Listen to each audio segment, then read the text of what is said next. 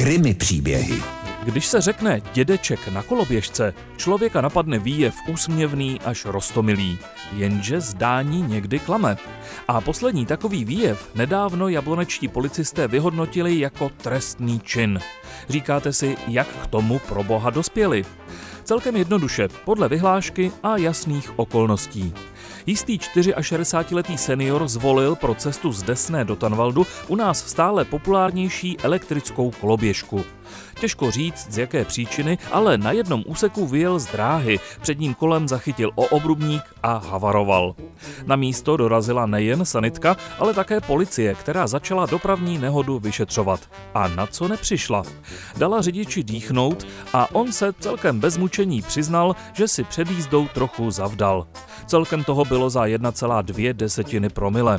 Jenže když ho sanitka odvezla do nemocnice, policisté si důkladněji prohlédli jeho stroj a zjistili, že koloběžka má motor o síle 1,6 kW, takže to už není koloběžka, ale motocykl a na ten musí mít jeho řidič oprávnění skupiny AM který ale náš senior nevlastní.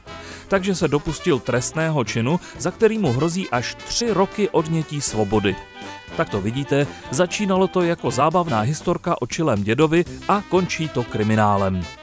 Tomhle případě bych si ale dovolil doufat ve schovývavost soudu a zlobivému řidiči bych snad přísně, ale pouze domluvil, případně pohrozil nějakou tou podmínkou. Záleží na tom, jak se soudce vyspí. thank you